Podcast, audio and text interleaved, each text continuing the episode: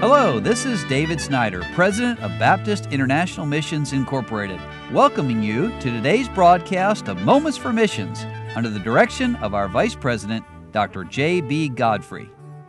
Well, on yesterday, I started an, an article written by Bob Larson, who's our USA Church Planting Director at BIMI, and the article is entitled Where Are the Laborers? And Brother Larson was sharing with us his burden to reach uh, cities all across the USA in many cases to restart a church that is in decline or maybe that's totally died. Brother Larson says 19 years ago, when I came to BIMI to assist churches in planting new churches, I was shocked to learn of the number of church closures. In the past 19 years, we have helped many churches find pastors and helped others to be restarted once God provided a pastor for a struggling church. Most pastors know of at least one church, and sometimes more, in their area that's in decline. If something doesn't change, some of those declining churches will close because of an aging congregation or pastor. Sometimes wrong leadership decisions have been made or a moral failure occurred and the church is left reeling from the fallout. It could be the church has lost its vision for missions and evangelization other times, the demographic makeup of the community changes, and the church finds itself in the middle of a culture and people to whom they are not able to effectively minister. Whatever the reason, a church at that stage can decline and eventually close. It's a tragedy when a church shuts its door and the property is sold to a real estate developer.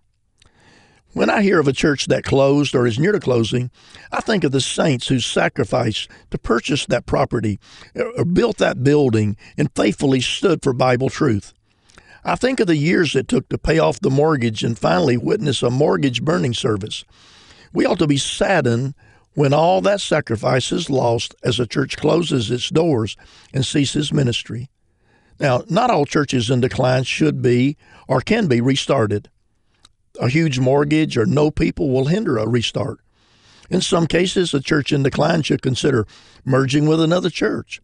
If the testimony of the church has been severely damaged by previous leadership, it may be better to market the property and start a new work in that community with a new name and maybe rented facilities.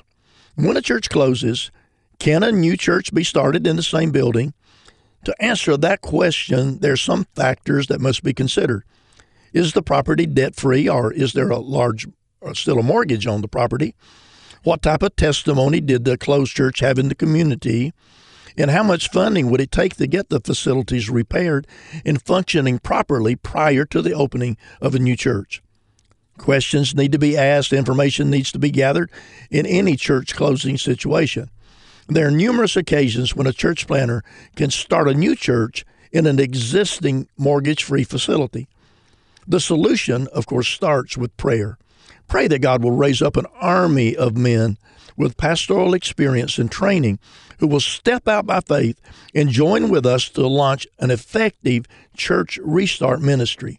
We need couples to join BIMI, Reseeding America, to launch a church restart program.